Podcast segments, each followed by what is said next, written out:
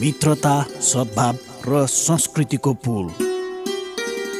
कार्यक्रम हिमाल वारिपारी। Capital media ग्रुपको विशेष प्रस्तुति कार्यक्रम हिमाल वारिपारी।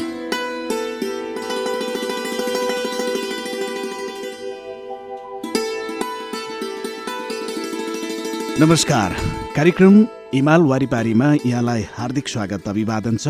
उपस्थित भएको छु म विमल कुमार थापा। कार्यक्रम हिमाल वारिपारी तपाईँले यतिखेर हाम्रो केन्द्रीय studio capital FM ninety two point four mega हर्चबाट Kathmandu र आसपासका जिल्लामा सुनिरहनु भएको छ भने पूर्वाञ्चलमा radio Sarangi one one point three megahertz Morang अनि पश्चिमाञ्चलमा radio Sarangi ninety three point eight megahertz पोखराबाट एकैपटक हामीलाई सुनिरहनु भएको छ। सँगै हाम्रो वेबसाइटहरू W W W dot CFM on air dot com र W W W dot radio Sarangi dot com मार्फत पनि संसारभर तपाईँले हामीलाई एकैपटक सुन्न सक्नुहुनेछ। कार्यक्रम हिमाल वारिपारीमा हामी नेपाल र चीन बीचको मैत्रीपूर्ण सम्बन्धका विविध आयामहरूलाई कार्यक्रममा प्रस्तुत गर्ने जमर्को गर्दै आइरहेका छौँ। खास गरी नेपाल र चीन बीचको मैत्रीपूर्ण सम्बन्ध स्थापना भएको साठी वर्ष पुगेको छ। यो वर्ष जसरी नेपाल र चीन बीचको मैत्रीपूर्ण सम्बन्ध स्थापना भएको छ दशक पार भएको सन्दर्भमा हामीले विशेष त नेपाल र चीन बीचमा के कस्ता कुराहरूमा हामीले आदान प्रदान गर्न सक्दछौँ? विशेष त यहाँको सांस्कृतिक आदान प्रदान हुन सक्दछ भाषिक कुराहरू हुन सक्दछ। त्यहाँका ऐतिहासिक र सांस्कृतिक पक्षहरूलाई पनि हामीले कार्यक्रममा सामग्रीका रूपमा प्रस्तुत गर्दै आइरहेका छौँ। श्रोता आजको कार्यक्रममा हामीले चिनिया भाषाको एउटा साङ्गीतिक प्रस्तुति यहाँहरू समक्ष राख्दैछौँ।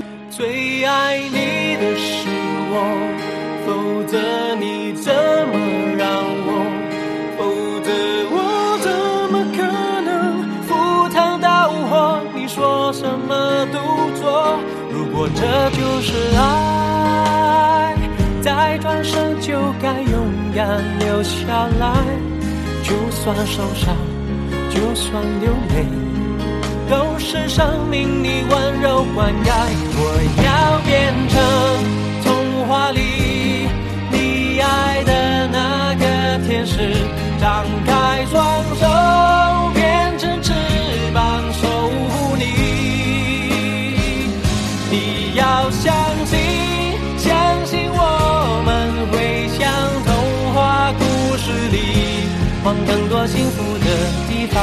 去。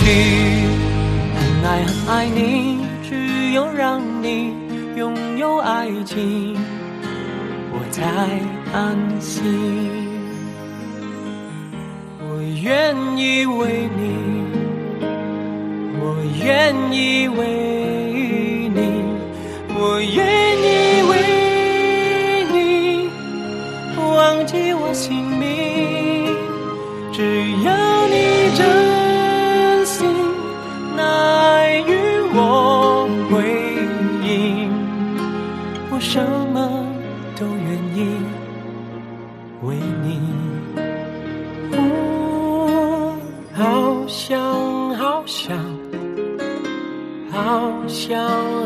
想，好想好想和你在一起。明天我要嫁给你了，明天我要嫁给你了。要不是你问我，要不是你劝我，要不是适当的时候你让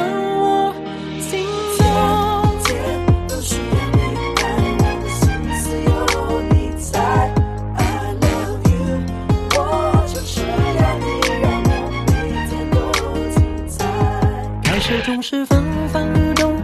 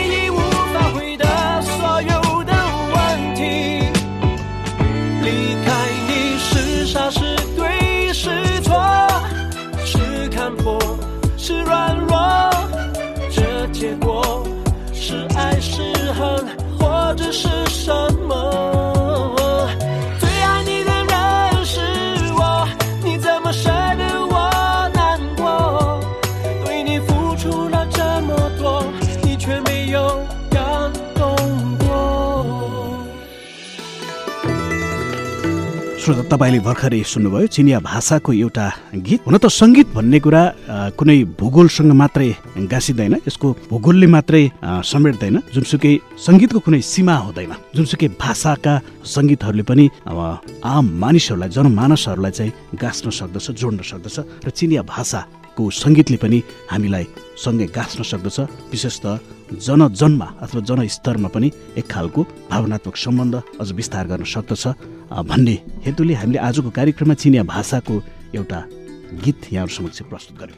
अब भने हामी नेपाल र चीन बीचको मैत्रीपूर्ण सम्बन्धका विविध आयामहरूलाई प्रवर्धन गर्ने सन्दर्भमा भएका केही त्यस्ता गतिविधिहरू के के गतिविधिहरू भए अबको प्रस्तुतिको रूपमा यसलाई प्रस्तुत गर्दैछौँ। यसलाई प्रस्तुत गर्दै हुनुहुन्छ सहकर्मी सुशील खतिवला।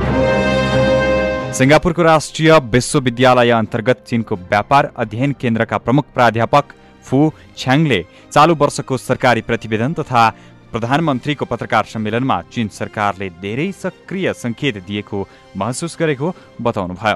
प्राध्यापक फो छ्याङले चालु वर्ष विश्वको आर्थिक विकासको भविष्य यथावत रूपमा स्पष्ट नभएको र चिनको अर्थतन्त्र रास हुन सक्ने दबाव भए तापनि चीन सरकारले यी समस्याहरूको समाधान गर्ने उपाय प्रदान गरिरहेको ठहर गर्नुभयो।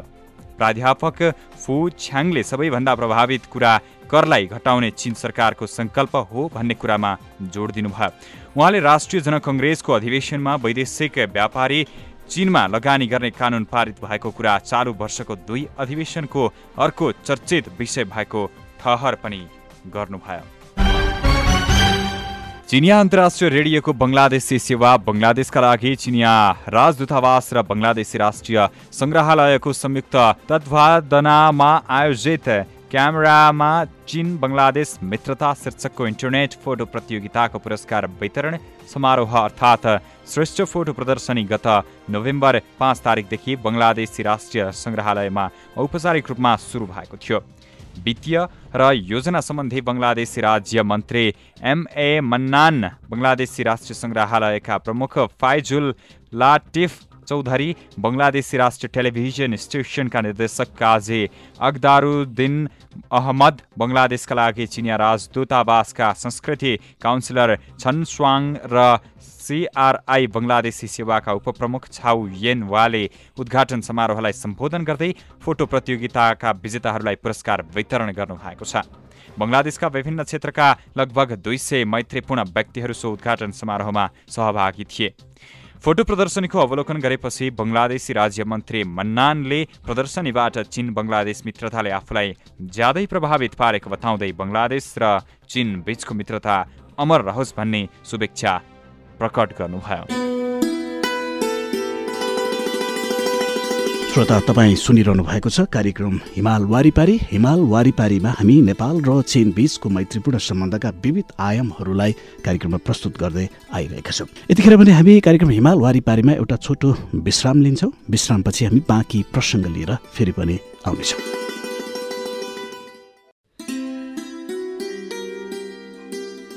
मित्रता सद्भाव र संस्कृतिको पुल।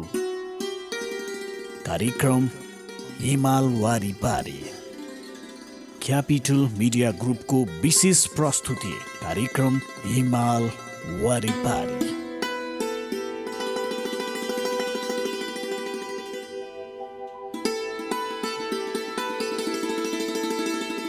विश्रामपछि यहाँलाई फेरि पनि स्वागत छ श्रोता। तपाईँ सुनिरहनु भएको छ कार्यक्रम हिमाल वारिपारी। हिमाल वारिपारी तपाईँले यतिखेर हाम्रो केन्द्रीय studio capital FM ninety two point four mega हर्चबाट Kathmandu र आसपासका जिल्लामा सुनिरहनु भएको छ भने पूर्वाञ्चलमा radio Sarangi one one point three megahertz Morang अनि पश्चिमाञ्चलमा radio Sarangi ninety three point eight megahertz पोखराबाट एकैपटक सुनिरहनु भएको छ। सँगै हाम्रो वेबसाइटहरू W W W dot CFM on air dot com र W W W dot radio Sarangi dot com मार्फत पनि तपाईँले संसारको जुनसुकै कुनाबाट हामीलाई सुन्न सक्नुहुनेछ।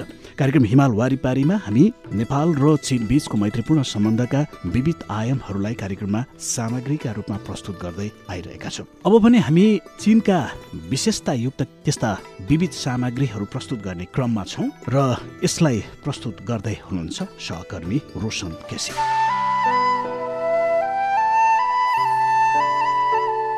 आदरणीय श्रोता आज पनि हिमाल वारिपारीको यस खण्डमा स्वागत छ।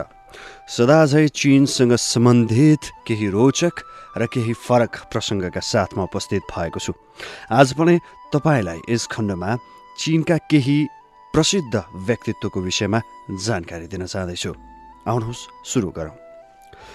छनसङ र ऊ कौको विद्रोह। छनसङ र ऊ कौ चिनको इतिहासमा प्रसिद्ध किसान विद्रोहका नेता हुन्। सो विद्रोह छिन राजवंशको अन्त्यमा अर्थात् ईसा पूर्व तेस्रो शताब्दीमा भएको थियो। त्यो किसान विद्रोह चिनको इतिहासमा सबैभन्दा ठुलो परिमाणमा भएको किसान विद्रोह थियो। ईसा पूर्व दुई सय दसमा छिन राजवंशका प्रथम राजा छिन्स वाले रोगका कारण मृत्यु भयो।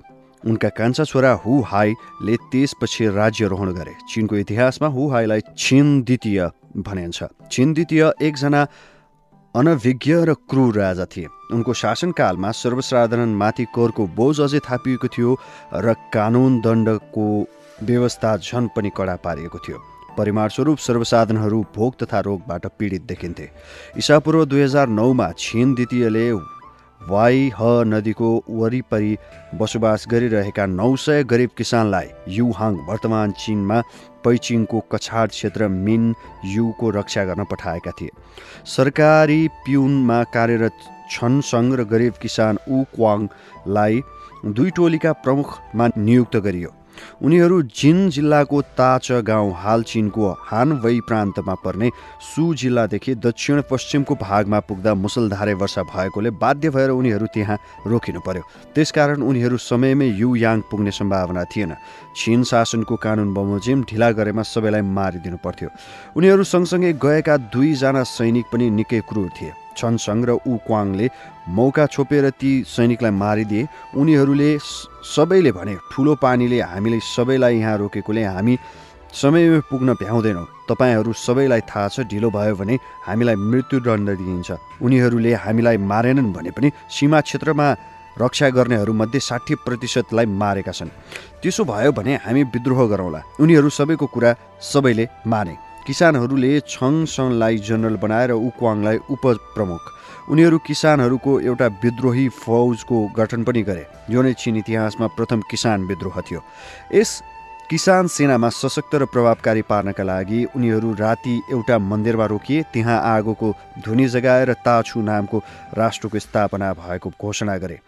त्यसपछि उनीहरूले छनसङलाई आफ्ना सम्राट घोषित गरे। छङसन र उक्वाङलेको नेतृत्वमा रहेको किसान विद्रोही फौजले ताच जिल्ला कब्जा गर्यो र जी जिल्ला लगायतका अरू पाँच छवटा जिल्लामा पनि कब्जा गर्यो। त्यो विद्रोही फौज पुगेको हरेक ठाउँका किसानहरूले निरन्तर रूपमा विद्रोही सेनाको समर्थन गरे र त्यसमा सहभागिता जनाए। छङसन र उकाङको फौजले छन जिल्लामाथि कब्जा गरेपछि त्यहाँ चाङ छु नामका शासन व्यवस्थाको स्थापना गरे र छनसङलाई त्यहाँ सम्राट बनाए। यो चिनको इतिहासमा प्रथम किसान क्रान्तिकारी शासन थियो। त्यसपछि त्यही विद्रोही फौजलाई तीन दलमा विभाजित गरी उनीहरू छिनको राजधानीतिर लागे। त्यस बेला त्यस फौजको कुल सङ्ख्या दसौँ लाखसम्म पुगिसकेको थियो र त्यससँग हजारौँ गाडी पनि थिए। विद्रोही फौजको एउटा टोली चौवनको नेतृत्व गरेको किसान फौज क्वान चुङमा पर्ने सिटी वर्तमान चिनको सान्सी प्रान्तमा पर्ने लिथुङमा पुगेर चिन राज्यको राजधानी स्यानयाङ नजिक आफ्नो मोर्चा जमायो। त्यो देखेर छिन द्वितीय सशस्त्र भए। विद्रोही फौजसँग युद्ध गर्न उनले जनरल चाङ हानको नेतृत्वमा लाखौँ सेना पठाए। यसका साथै उनले विद्रोही फौजसँग सङ्घर्ष गर्न सीमा क्षेत्रबाट तिन लाख सेनालाई फिर्ता बोलाए। चौवनको किसान सेना बहादुर भए तापनि युद्ध सम्बन्धी अनुभव कम भएका कारण चिन सेनाको आकस्मिक प्रहारको सामना गर्न सकेन र हारेर भाग्यो। त्यस टोली बाध्य भएर पछि हट्यो र छाङ याङ वर्तमान चिनको हानन प्रान्तको लिङ पाउदेखि पूर्वतिरमा तैनात भयो। छन् उले नेतृत्वमा रहेको किसान विद्रोही फौजको अर्को टोलीले पूर्व ऊ छङको नेतृत्वमा रहेको किसान विद्रोही फौजको अर्को टोलीले पूर्व चाउ राज्यको राजधानी हानतानमा कब्जा गर्यो। ऊ छङले आफूलाई त्यस ठाउँको सम्राट घोषणा गरे। छन् सङ्घको मूल स्थितिको विचार गरी ऊ छनको नेतृत्वलाई स्वीकार गरे र चौवनको टोलीलाई सहयोग गर्न आदेश दिए तर ऊ छनले सो निर्देशनको पालना गर्न मानेनन् यसो भएपछि छिन राजवंश अघिका छवटा राज्यका उच्च दर्जाका रइसहरूले आफूलाई सम्राट घोषणा गर्न थाले। यस्तो स्थितिमा छन सङ्घ र ऊ क्वाङले विद्रोही फौज जुन खडा गरेका थिए त्यो कठिन स्थितिमा पर्यो। चौवनको टोलीले तिन महिनासम्म सङ्घर्ष पछि अन्त्यमा पराजित भयो। चौवनले आत्महत्या गरे। केही समयपछि फौजभित्रका एकजना प्रमुखले उक्वाङलाई पनि मारे। इसापूर्व दुई सय नौमा डिसेम्बर महिनाको अन्त्यमा चाङ हानको नेतृत्वमा रहेको छिन शासनको सेनाले छनसङ आफैले नेतृत्व गरेको टोली माथि विजय हासिल गरे। छङसनलाई मारियो। छङसनको फौजका अर्का प्रमुख ल्याउ छनले लिउपाङ आदि नेतृत्वको विद्रोह फौज सँगसँगै चिन सेनासँग सङ्घर्ष गरे। इसापूर्व दुई सय छमा किसान विद्रोह फौजले ठूलो प्रहार गरी छिन राजवंशको अन्त्य भयो।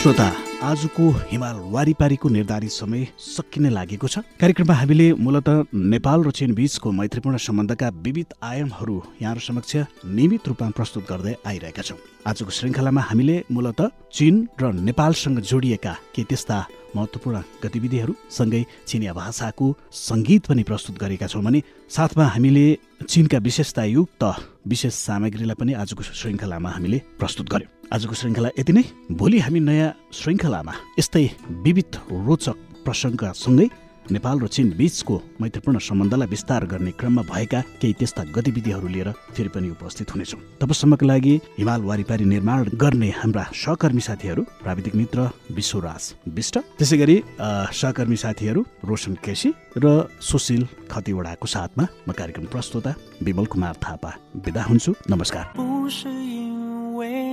的美而已我越来越爱你，每个眼神触动我的心。最爱你的是我，否则你怎么让我？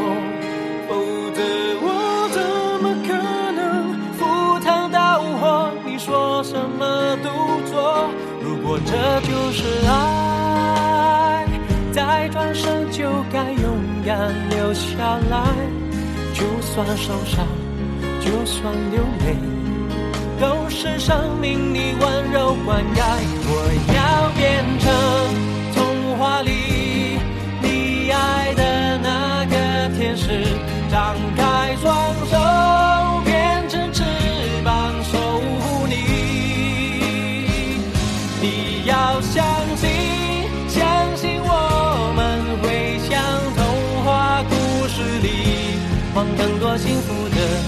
地方飞去。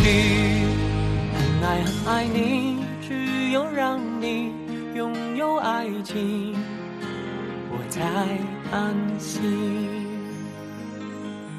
我愿意为你，我愿意为你，我愿意为你忘记我心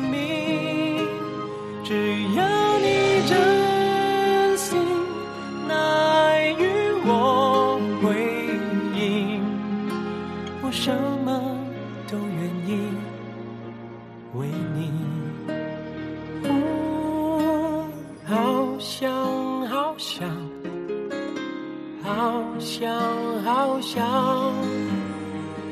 好想好想和你在一起。明天我要嫁给你了，明天我要嫁给你了。要不是你问，要不是你劝我，要不是适当的时候你让我心动。天都需要你爱，我的心思有你在。I love you，我就是要你让我每天都精彩。开始总是分。